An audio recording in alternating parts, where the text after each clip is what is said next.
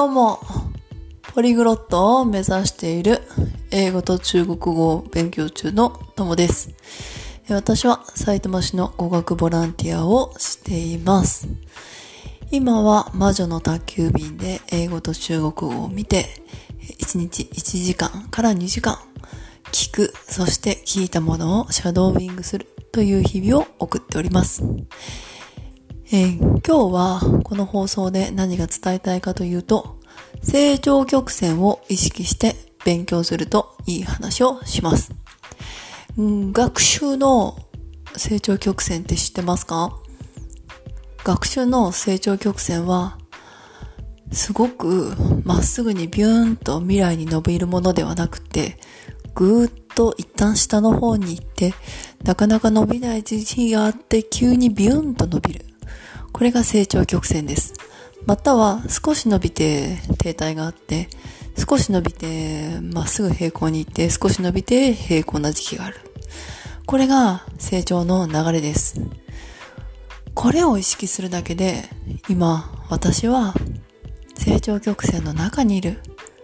一歩一歩進んでるんだと思って、語学を続けることができます。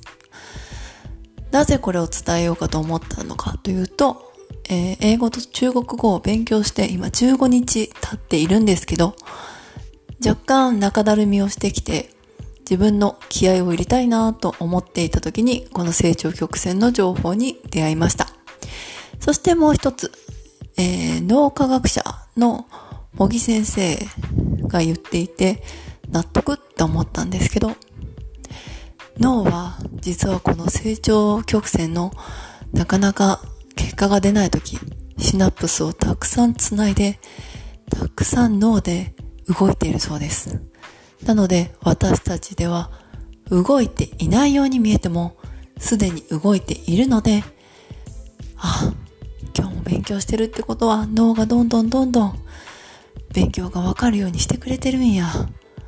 準備期間やなワクワクしておけば大丈夫です。いかがでしたでしょうか？このチャンネルでは5月について、そして私の知っている中国語の情報や英語の情報、そして私の中国人の友達や台湾の友達のことなど、えー語学に関する情報をお伝えしていきます。以上、ともでした。再见。See you later. Bye.